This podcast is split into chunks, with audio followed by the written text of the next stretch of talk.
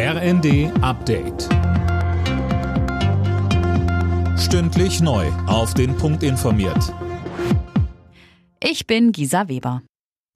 Nächster Schritt in Sachen Gasumlage. Das Kabinett hat sich auf die bereits angekündigte Umlage geeinigt, heißt es aus dem Bundeswirtschaftsministerium. Ziel ist, die Gasversorgung in Deutschland sicherzustellen.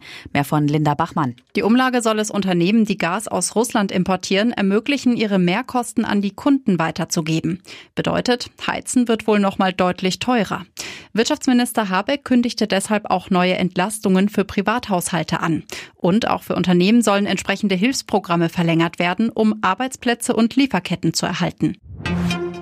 Die Lufthansa und Verdi haben sich in den Tarifverhandlungen für das Bodenpersonal geeinigt. Vereinbart wurde, die Gehälter in drei Schritten zu erhöhen. Los geht's bereits rückwirkend zum Juli. Streiks der Beschäftigten an den Flughäfen wie vergangene Woche dürften damit vom Tisch sein.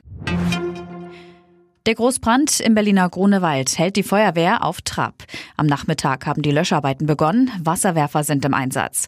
Das Ganze gestaltet sich allerdings schwierig, denn das Feuer ist durch Explosionen auf einem Sprengplatz der Polizei ausgelöst worden und dort lagert noch immer jede Menge Munition.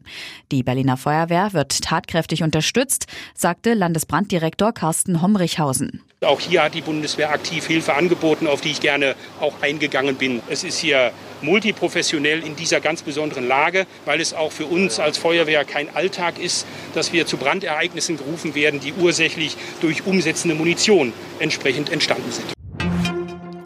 In Deutschland werden Podcasts immer beliebter. Das zeigt eine Umfrage des Digitalverbands Bitkom. Demnach gaben 43 Prozent der Befragten an, dass sie gerne Podcasts hören. Fünf Prozent mehr als im vergangenen Jahr. Besonders beliebt ist das Medium bei jüngeren Leuten. Alle Nachrichten auf rnd.de